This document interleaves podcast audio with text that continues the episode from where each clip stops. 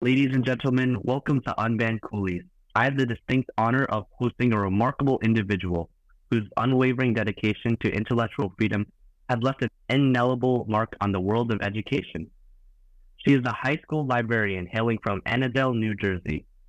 She's not just any librarian, she's a beacon of courage and resilience in the face of adversity. Her journey has been defined by her unyielding commitment to safeguarding the right to read especially when that right came under threat in her own high school library. In recognition of her advocacy, she was awarded the Intellectual Freedom Award by the American Association of School Librarians. In 2022, she was the recipient of the Outstanding Librarian Award from the National Coalition Against Censorship. These accolades speak volumes about her dedication and the profound impact she has on her community. Today, I have the privilege of delving into her experiences, insights, and the lessons she's learned from her mission to protect the freedom to read.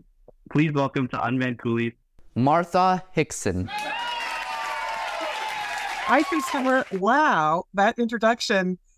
Gee, can I get it for my tombstone? But not too soon. I'm truly honored to spend time with you. I'd like to start by sharing a book called Dragon Wings by Laurence Yep the character of Moonshadow, a young Chinese American boy, experiences a profound connection to his Chinese heritage through his father, Wind Rider. The story beautifully portrays the father and son relationship.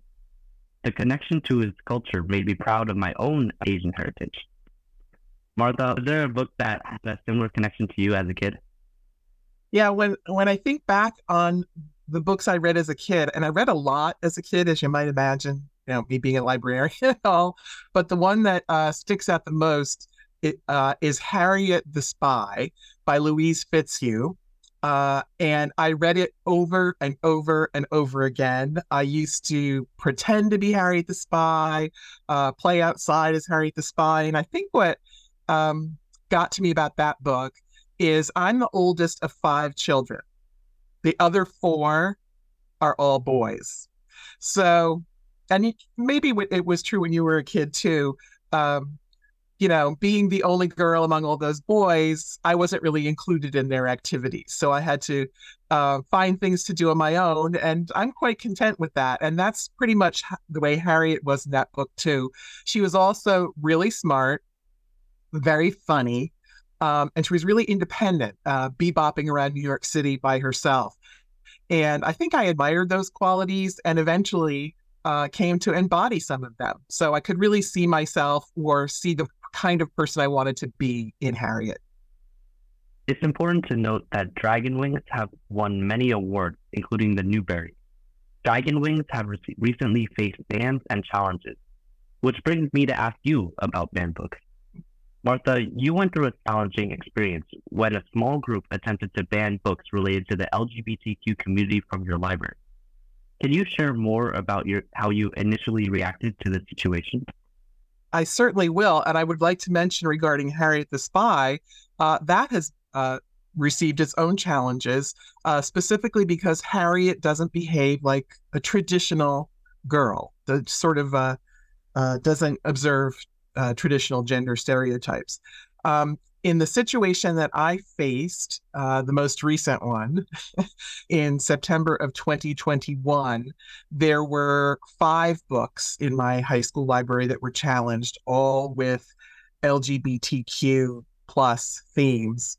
Um, and when this landed on my doorstep, uh, my reaction was one of shock. I was watching it happen uh, live at the board meeting. Uh, I was watching live stream from home because my principal had given me a heads up earlier in the day that he thought there might be a complaint about a book at the board meeting. And he thought uh, the one book was going to be genderqueer. Uh, as it actually played out, yes, genderqueer was objected to at that board meeting, along with the book Lawn Boy by Jonathan Evison. In addition, this happened on September 28, 2021. That happened to be Banned Books Week. Uh, the protesters complained about Banned Books Week uh, during Banned Books Week.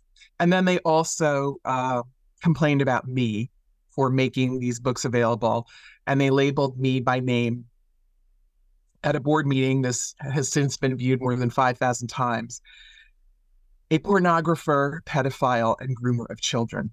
And as I sat there at home watching these words come to be associated with my name, the reaction was outright shock, which was quickly followed by some intense emotion, um, tears.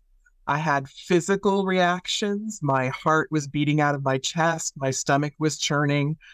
Um, but even with all of that turmoil, physical, mental, emotional turmoil going on, I knew that I had to take steps immediately. So even as that board meeting was continuing, I had my cell phone just as I do now, and I started reaching out for help uh, to the ALA, American Library Association Office for Intellectual Freedom, the National Coalition Against Censorship, the Comic Book Legal Defense Fund, uh, everylibrary.org, which is a political action committee for libraries. My union president, I'm fortunate to uh, work in a state where teachers can belong to a union.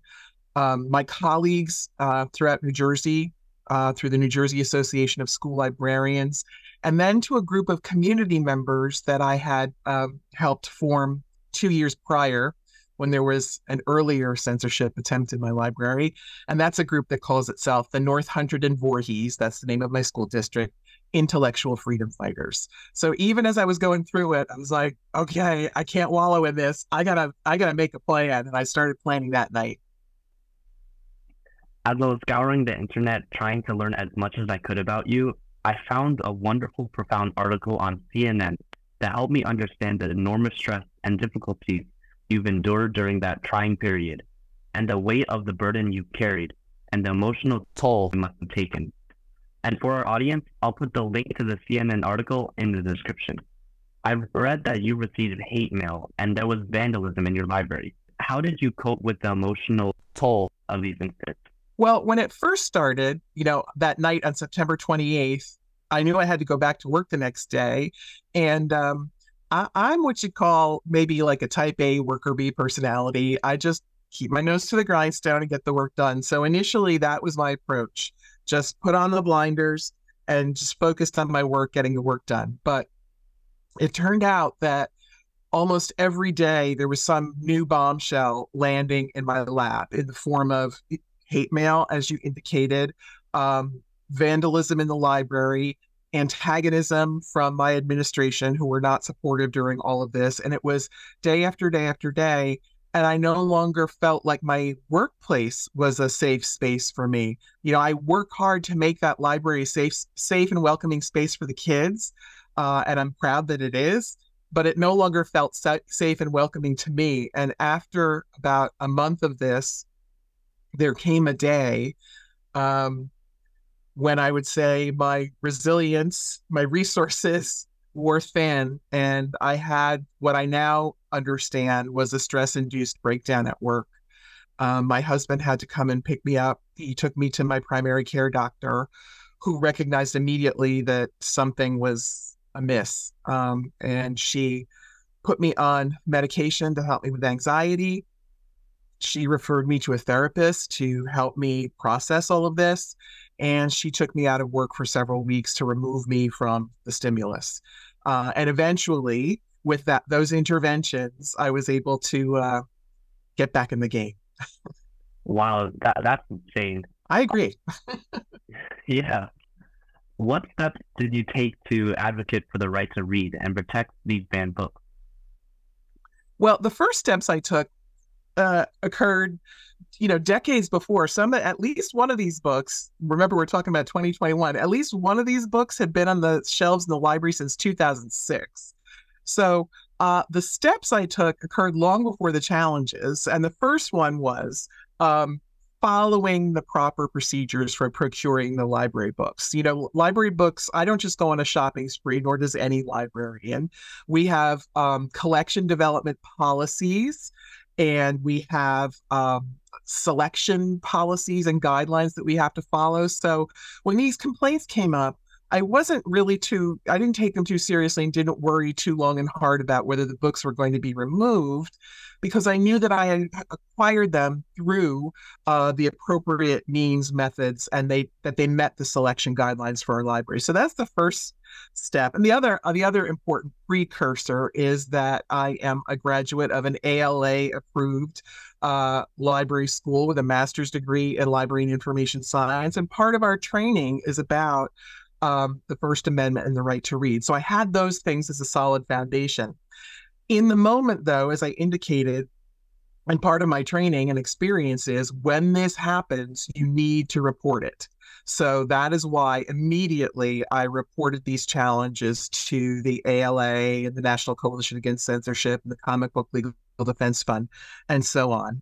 Uh, once I had taken care of that, then I started looking ahead to what are the next steps going to be. And typically, in a situation like this, the next step is the school district will form a reconsideration committee that is tasked with actually reading the books and making a recommendation to the board about whether the book should stay or go. Well, I didn't want that reconsideration committee just kind of going in blind. So I began compiling background documents that I call resumes for each of the books. And those resumes included the very same book reviews that I read when I made the decision uh, to purchase these books, plus others. So they had the book reviews, the professional book reviews, to show them what was what. Uh, a list of the awards that these these books had won, and and they had won some tremendous awards. Uh, the best of lists that they appeared on. Uh, some of the references from selection guides like um, EBSCO's core collection uh, and any previous challenges and the outcomes uh, for them. So they had this nice little resume for each book. Uh, I also, while all this was going on, was keeping an eye on what's happening out in the world, um, specifically other places where these books were being challenged. The strange thing is, um, these challenges in September of 2021 were very early in this current national wave of censorship. We were among the first schools to experience this. And as soon as the shock wore off, I started looking into gosh, Genderqueer and Lawn Boy, that's a really odd pair of books to object to. And I quickly discovered that in the two weeks prior to our challenges, the same pair of books had been objected to in Texas and Virginia using the same talking points. So I recognized immediately that this was not an organic challenge, shall we say, uh, you know, originating out of a sincere concern, but it seemed to be something more coordinated. And one of those communities where the challenges uh, took place very shortly before mine was Fairfax, Virginia. And I think it was around mid November, they resolved their reconsideration uh, and in favor of retaining both books. So I looked up their reconsideration report. It was online, and I made sure to provide that to our administrators as well. Because there's one thing I know about school administrators that you might not know, Christopher.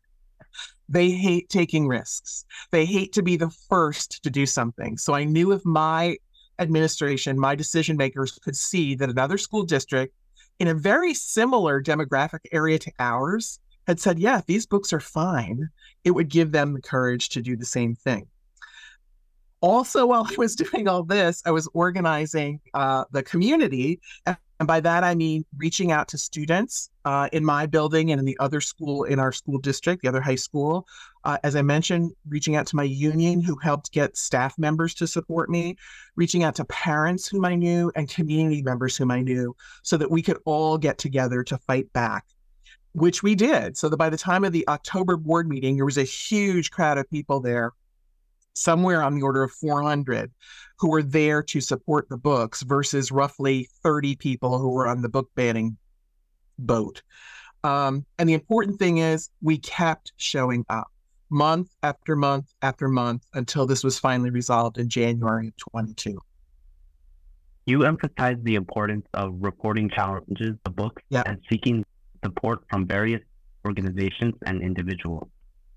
Could you elaborate on how this collective effort can make a difference in defending intellectual freedom? Sure. Um, I really want to stress, um, especially for um, your viewers and listeners, who some of whom I imagine are in your same stage of life, the criticality of involving um, students. Uh, they were just tremendous in this effort. But um, the reporting piece of it is so essential because if you are operating in isolation, uh, it's hard to get that help.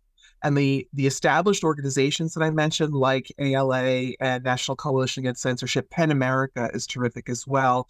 They have vast experience with this.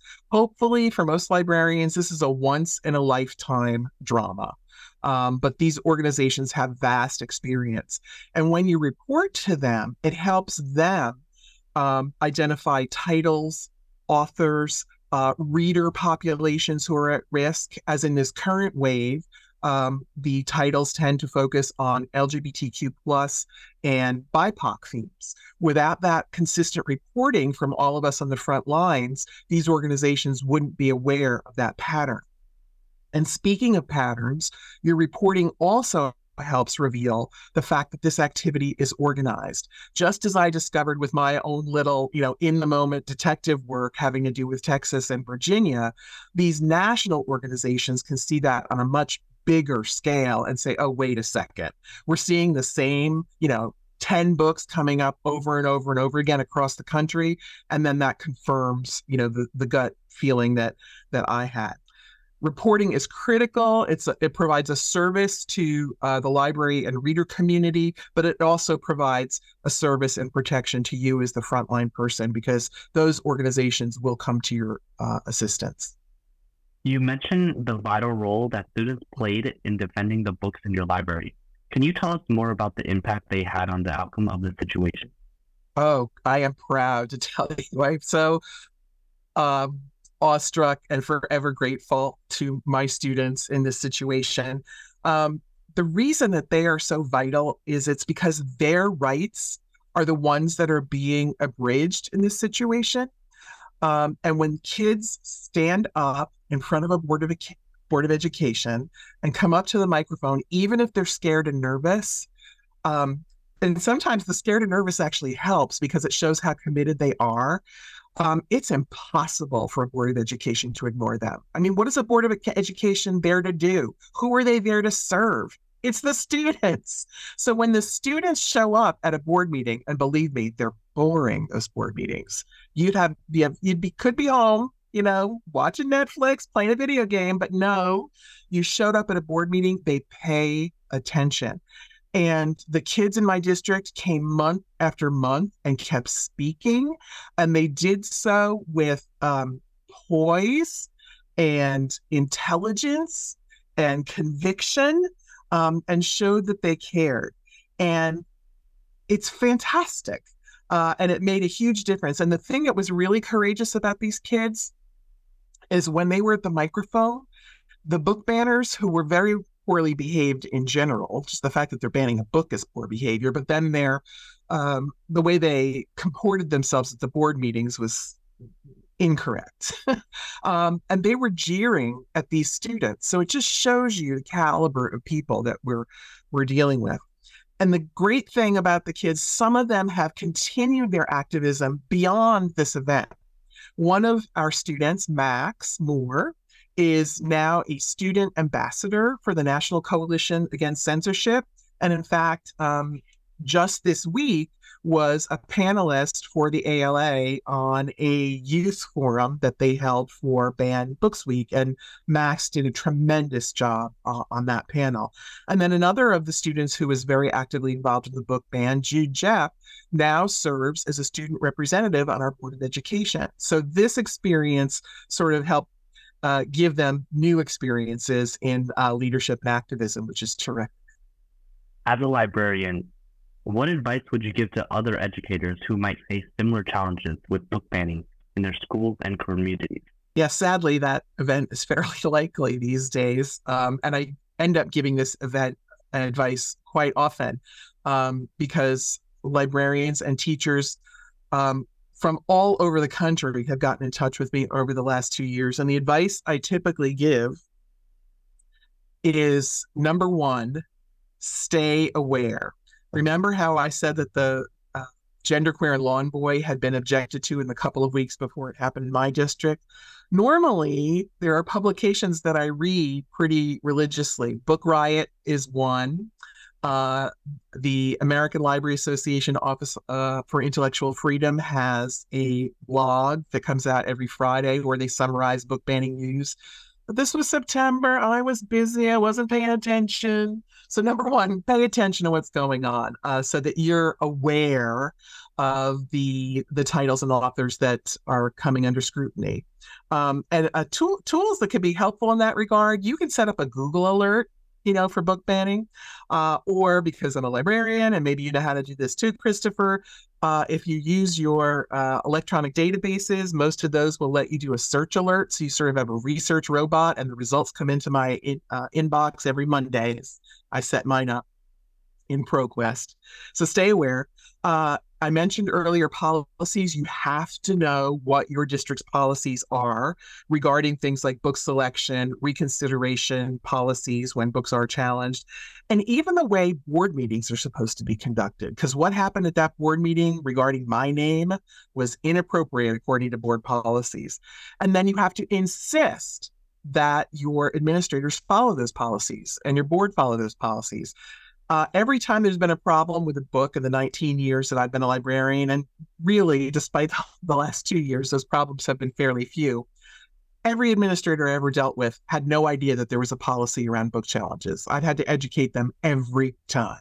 So knowing the policies is, is essential. And if this happened to me again, one of the things I would ins- have insisted on the next day, I should have marched myself down to the principal's office and insisted on an investigation to clear my name. If you're going to call Martha Hickson a pornographer, pedophile, and groomer of children, you better be prepared to prove it. And if you can't, I want that retracted immediately. Lesson learned. I didn't do that. I wish I had. Uh, and I think, as I've implied already, you can't do this alone.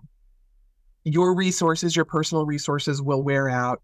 There are people who have more expertise on this than you. There is strength in numbers. So get help and don't be ashamed to do it.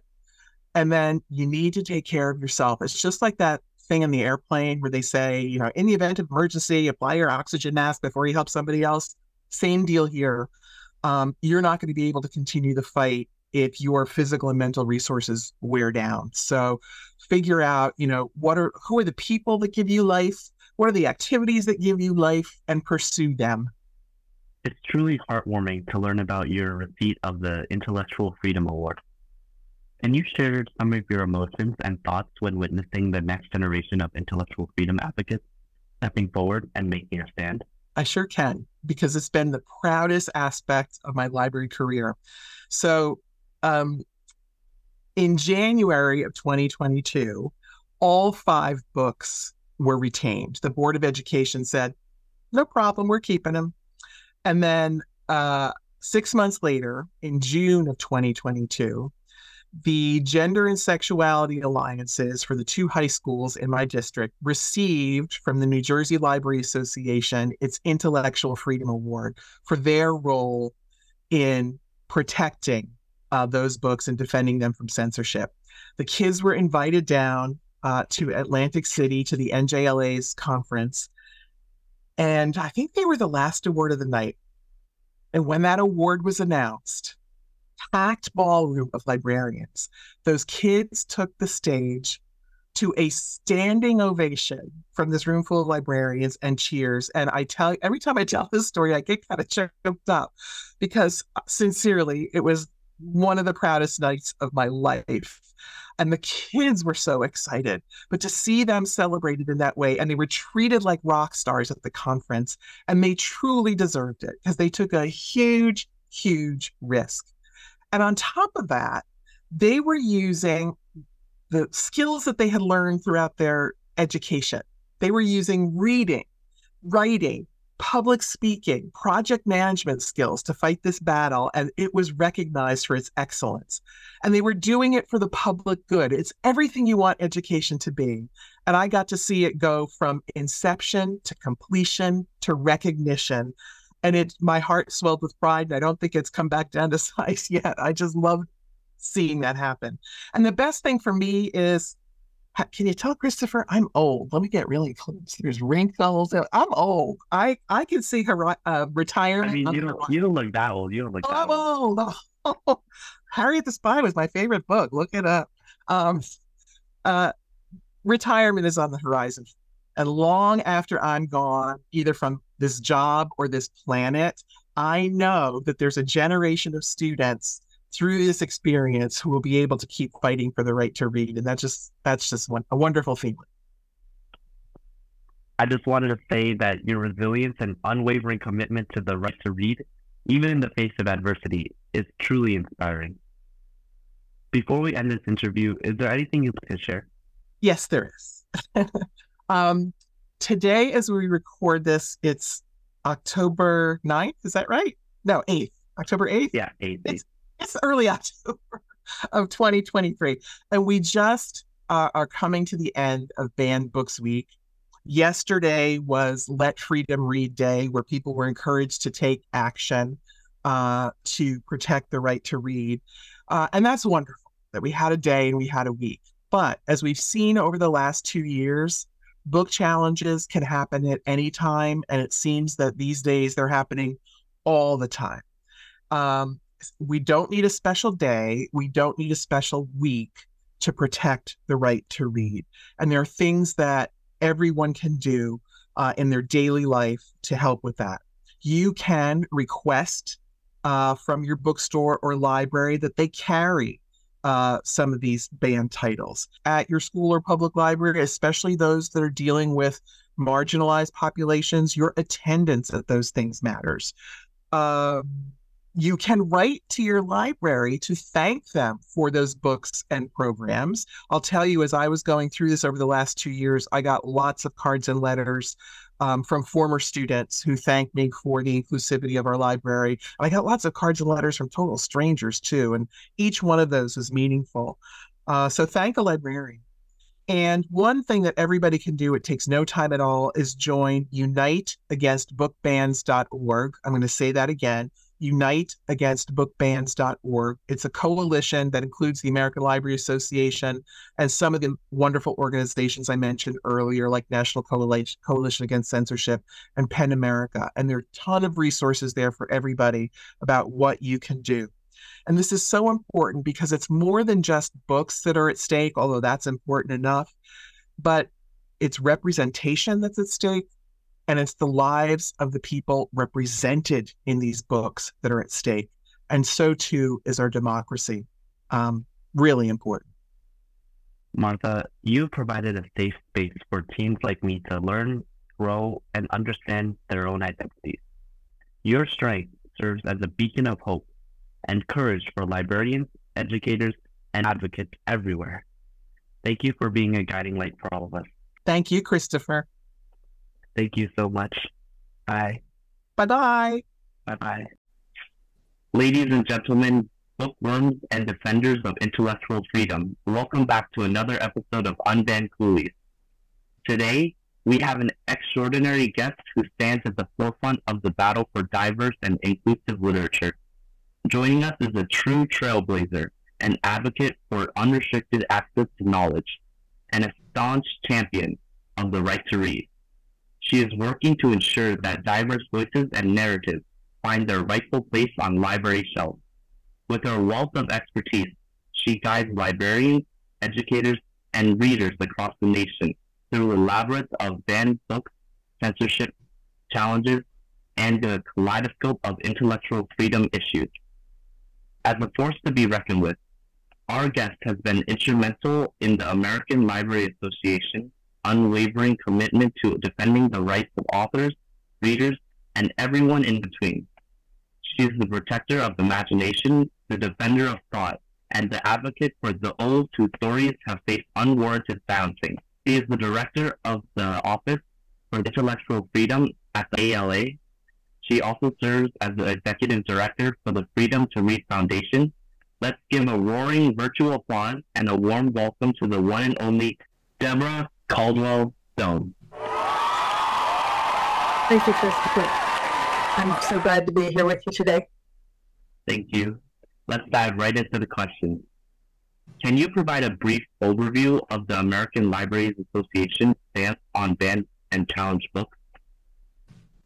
Absolutely. You know, it's long been um, the core value of the profession to defend each person's freedom to read and to make widely available all sorts of ideas, no matter how controversial, uh, how, no matter that some might object to them. It should be up to each reader to make their own choices about what they read. And, you know, really, we are very dedicated to defending that fundamental freedom of choice about what one reads. It's founded on the First Amendment, of course, which includes a right to access information. And librarians are fiercely devoted to upholding that First Amendment right to read, as well as the ability to be able to provide a community uh, and readers all the books that they would like to read. I just finished reading The Perks of Being a Wallflower, which is a coming of age novel written by Stephen Chbosky.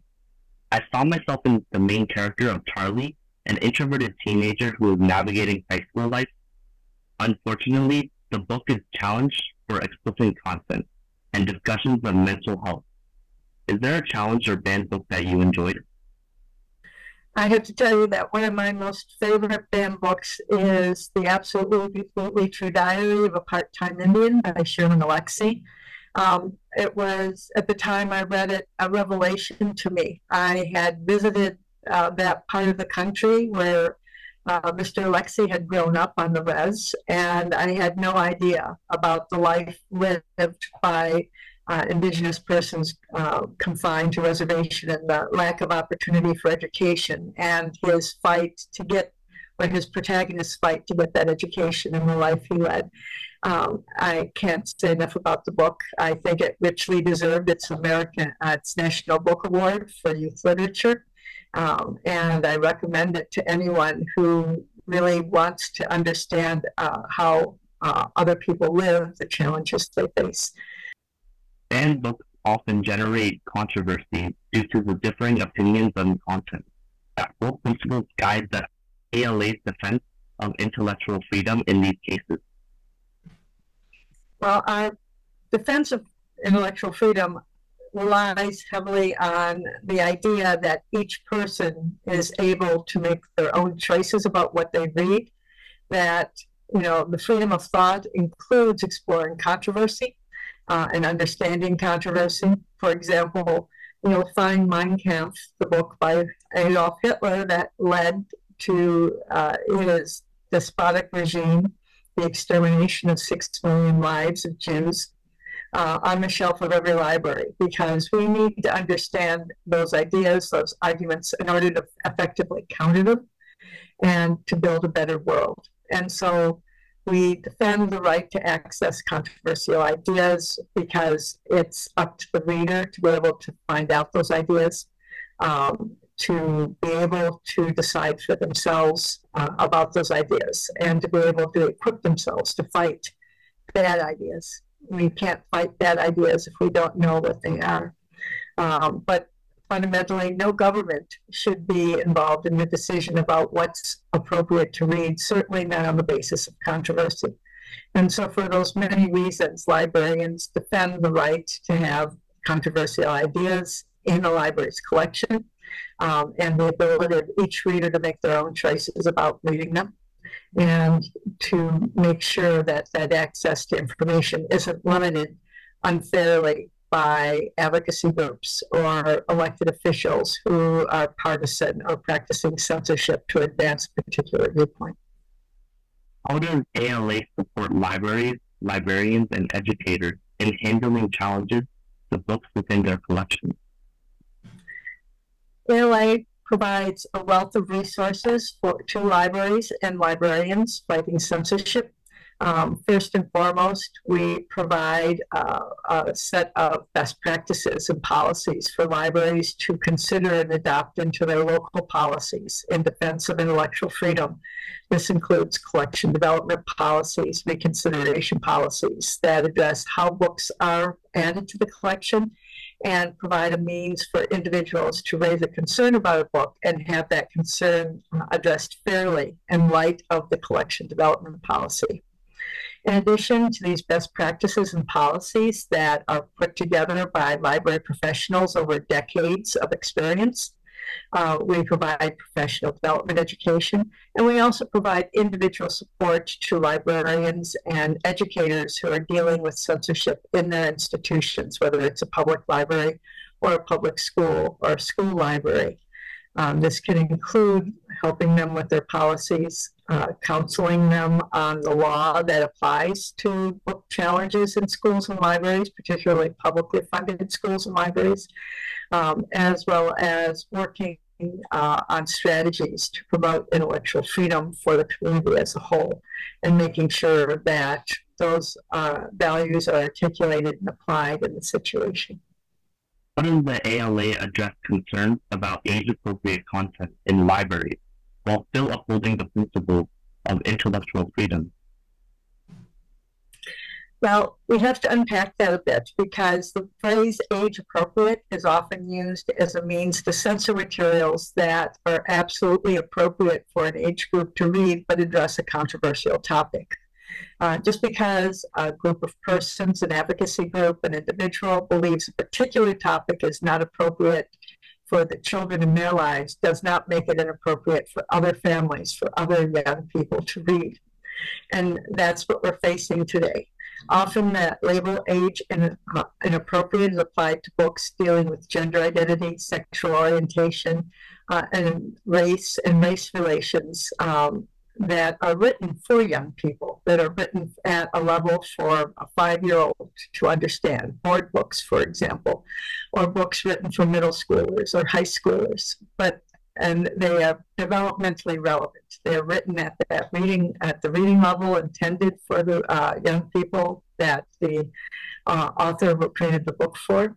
Um, they address the topic in a way that is understandable and appropriate in that sense um, but they simply are controversial. And we fight fiercely against the idea that um, any one topic should be off the table for any reader of any age. That it is possible for an author and a publisher to treat a topic sensitively and appropriately for an age group, even if some might find it controversial. That said, you know, we certainly believe that um, libraries are about making sure books are appropriate for the reader and that the reader is well matched to the book. And librarians are professionals who spend time in graduate school making that match, you know, and so that the books that are given to a reader that a, a reader is recommended uh, do match their age, their reading uh, uh, ability, their educational development, we often find that books intended for younger readers, uh, for middle school and high school, often are a great match for adults who are just becoming literate. And there are adults who don't possess basic literacy skills or just learning to read. And so we have to be very thoughtful and unpack that phrase, age appropriate. You know, and certainly we don't want illegal materials in libraries, and libraries don't collect materials that are illegal. But that said, we don't want to artificially limit access to materials because a group disapproves of a topic or an idea. Banned Book Week is a significant event in the literary community. Could you talk about its purpose and how the ALA and libraries across the nation participate in this event? Banned Books Week uh, came into being around 1982. It was a time when we saw a rising effort to censor books, particularly in school libraries. Um, and in fact, a court case was making its way through the Supreme Court at the time. You may be familiar with it Board of Education v. PICO. Um, and ultimately, the Supreme Court held that school boards could not remove books simply because they didn't like the ideas in the book. But that said, we noted that across the country, uh, that there are many instances where school boards and library boards were censoring books. And we wanted to raise awareness about this. And when I talk about we, I'm talking about librarians, publishers, authors, uh, booksellers. We're all deeply concerned, all of us who participate in what we call um, uh, the book ecosystem uh, about this effort to suppress ideas. And so Banned Books Week came into being to highlight democracy that celebrates and elevates human freedoms, particularly the freedom to read, the First Amendment, the freedom of expression, that censorship was still taking place, official censorship conducted by government bodies that were forbidden from engaging in that kind of censorship by the First Amendment. And so over the years, we've used it to raise awareness about that kind of censorship, to promote the freedom to read, to promote First Amendment freedoms, and it continues today. Um, there are 11 uh, official members of the Banned Books Week Coalition that includes libraries, booksellers, publishers, authors, uh, civil liberties organizations, uh, groups that promote and protect the welfare of marginalized communities like PFLAG and uh, Lambda, Legal Defense Fund.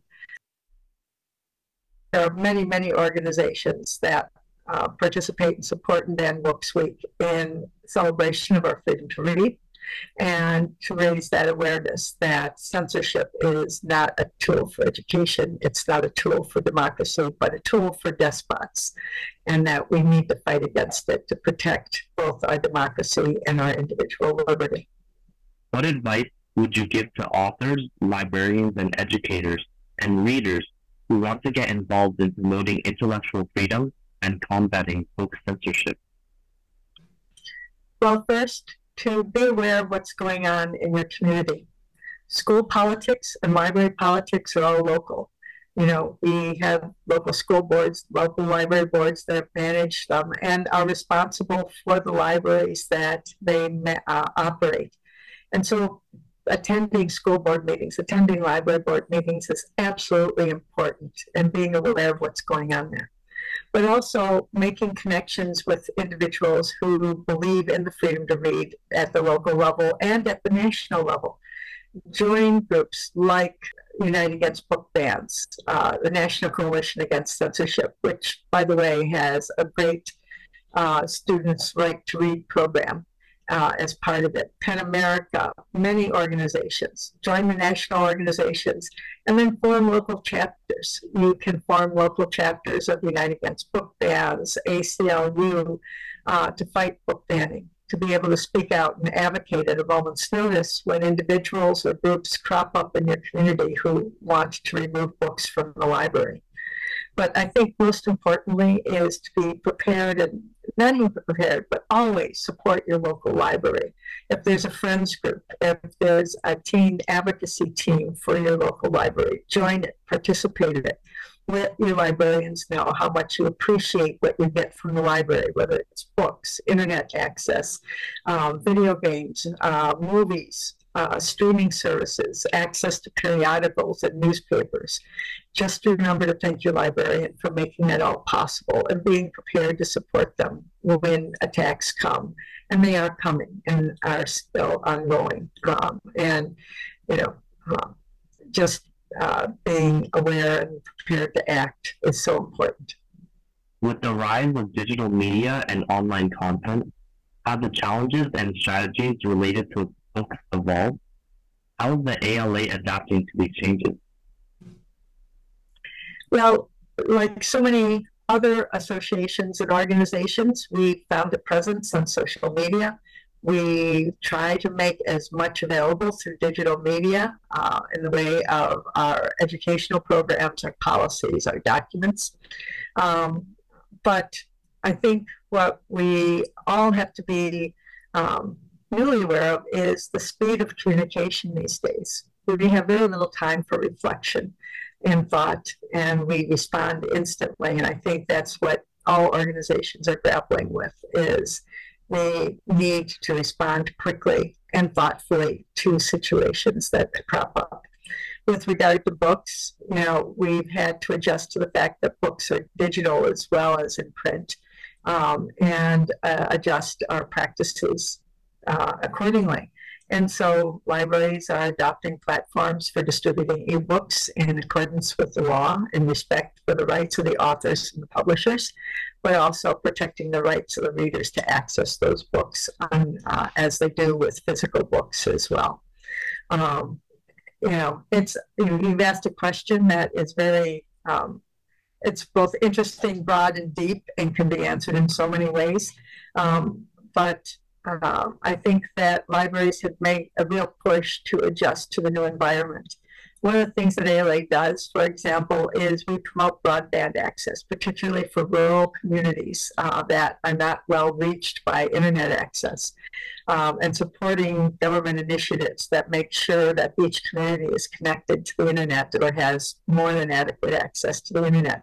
And with that comes access to news, uh, websites, ebooks, and enables the local library to provide those act, uh, provide that access to members the community that may not own their own computers or even have smartphones. There is so much there to talk about when you talk about the move to digital and how libraries are coping.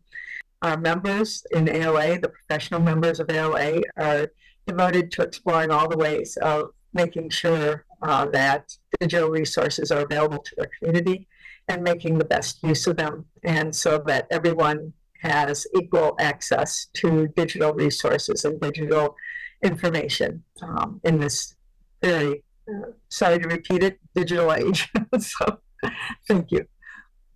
How can individuals or communities report instances of book challenges or censorship to the ALA's Office for Intellectual Freedom? And what kind of support can they expect to receive? Well, I have a staff in my office that is dedicated to receiving and responding to reports of censorship.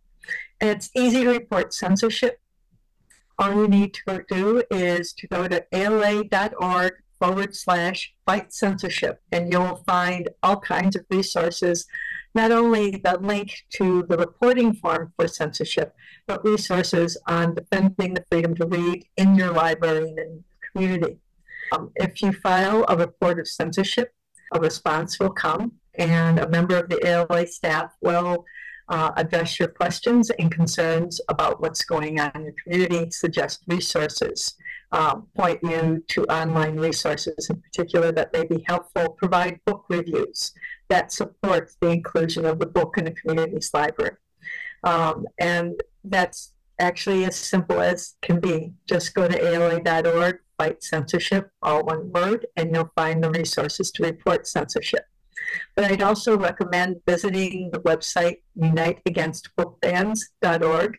That's the initiative that's intended for the public to use to fight censorship in their communities. You'll find toolkits, white papers, talking points, questions to ask your elected officials and candidates for office. Now, we can't take a position on elections because ALA is a 501c3 nonprofit. We're an association dedicated to improving library services, and we're nonpartisan.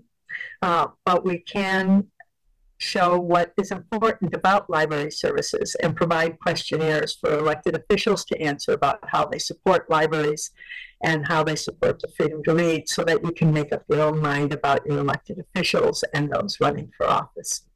And so those are the two resources I would recommend, uniteagainstbookbans.org and ala.org forward slash fight censorship. Can you share some success stories where the ALA's efforts and the efforts of local librarians have made a positive impact in preserving access to challenge or banned books? Well, I would say that ALA supports librarians fighting for the freedom to read. And so, really, the story, success stories are success stories of individual library professionals, school librarians, public librarians, fighting the good fight and making sure that the readers in their community have access to the books they want and need. I think of Martha Hickson, the school librarian in North Hunterdon, New Jersey, who fought an 18 month battle to keep a whole range of banned books in her school library, um, despite tremendous odds and books like The Perks of Being a Wallflower, uh, The Absolutely True Diary of the Part-Time Indian. With the support of students in the high school and some of the parents in the community, they were successful in preserving the freedom to read in that community. Um, other brave librarians in Texas, South Carolina, um, communities too numerous to mention, have done the same thing. They've stood up, they've fought for the freedom to read in their communities and made sure that books stayed on the shelf. Um, I can point to some successes in St. Tammany Parish, Louisiana, for example, where despite the efforts of an advocacy group that even had the support of the state attorney general, um, local citizens supported the library board in voting to retain books on the shelf uh, through a local group called Louisiana Citizens Against Censorship. That was supported by United Against Book Bans and uh, individual librarians in the community. And I would look also to library advocates like Becky Calzada and the Freedom Project in Texas, who, despite now many challenges and even threats to their employment, they still speak out in defense of the freedom to read, despite uh, really tough climate that supports censorship in their communities. What do you see as the biggest challenges and opportunities in the field of intellectual freedom and combating book censorship in the coming years? I think the biggest challenge we're facing right now is an effort by a number of advocacy groups to claim that books that address controversial topics for them, books dealing with race and racism, uh, the experience of marginalized groups that reflect the lives and experiences of LGBTQ persons are somehow inappropriate for anyone to read.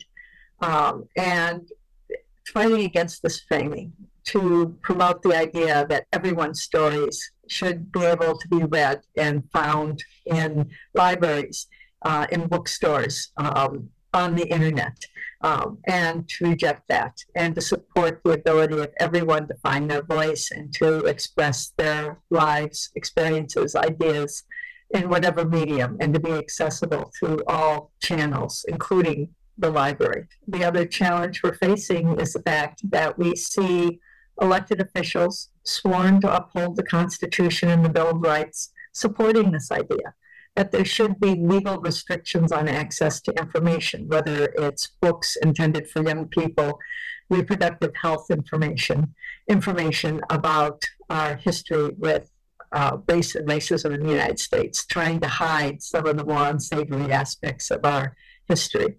Um, and I think that that's going to be a long fight. I think politicians see it as a wedge issue to use during elections.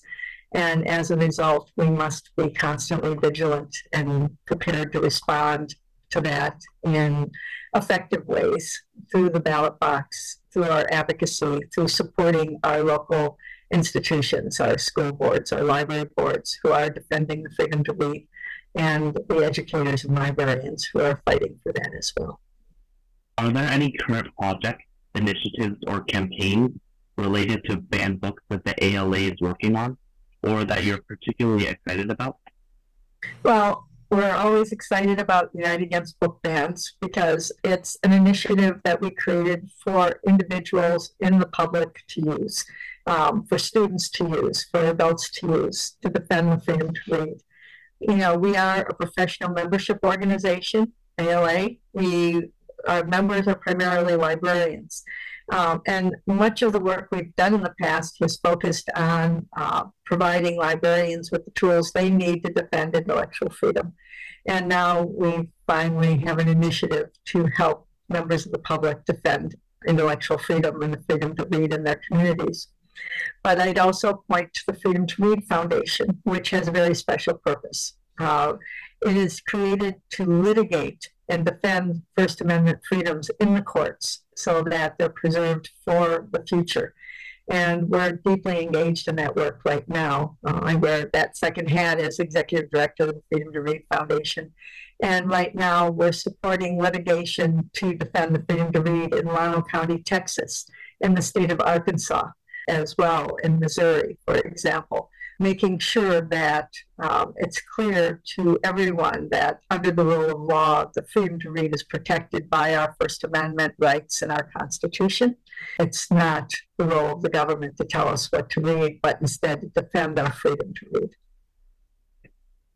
Before we end this interview, I'd like to applaud you for your tireless efforts in championing the essence of storytelling, the pulse of free expression, and the vital importance of diverse voices.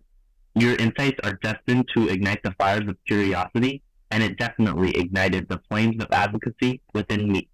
So thank you, Deborah. Thank you, Christopher, and thank you for inviting me to spend time with you today. It, has been a privilege, and you know, um, I, am so proud to have you joining us in this fight, and and uh, I can only encourage you to keep on keeping on and invite others to join. Thank you. I appreciate your thoughtful sentiment. Thank you. See you. Thanks, Chris.